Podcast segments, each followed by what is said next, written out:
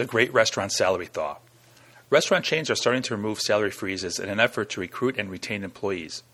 After two years of salary freezes, restaurant chains are starting to increase employee pay in an effort to secure their loyalty, according to a new survey by consulting firm Hay Group and the Chain Restaurant Compensation Association, also known as a CRCA. The survey cites a projected median budget increase of 3% for all restaurant employee groups in 2011, slightly above the projected 2.8% increase in general industry. The salary increase for chain restaurants was 2% in 2010, when 30% of the survey chains report a salary freeze. None of the 39 CRCA organizations in the most recent survey reported a complete freeze for this year.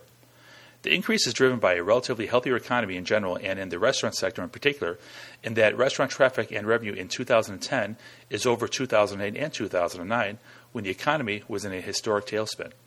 While the 3% increase is still behind pre recession numbers, salary increases were 3.5% in 2006 and 2007 and 3.1% in 2008.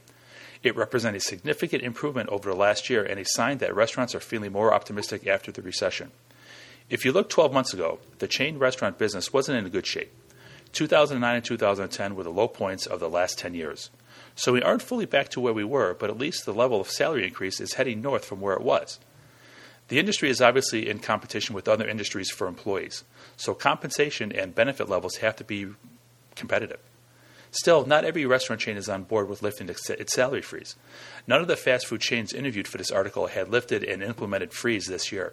El Pollo spokeswoman Julie Weeks wrote in an email that the 400 unit chain salary freeze will remain in place as of now, but that may change. Other quick service chains might also need to change their position on salary freezes soon.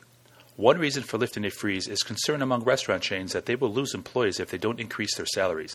A lot of organizations that enacted a salary freeze in 2009 were loath to do that in 2010 and 2011. It's much more palatable to have a salary freeze for only one year Companies that are forced to do that in two years in a row jeopardize employee engagement levels and jeopardize employee retention levels. It may be small with national employment down 7 million jobs from before the recession, but the labor market is improving.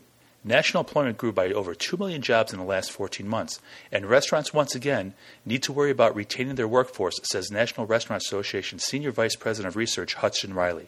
It is not surprising that industry hiring growth has accelerated and salary levels are increasing as the general economic condition firms up.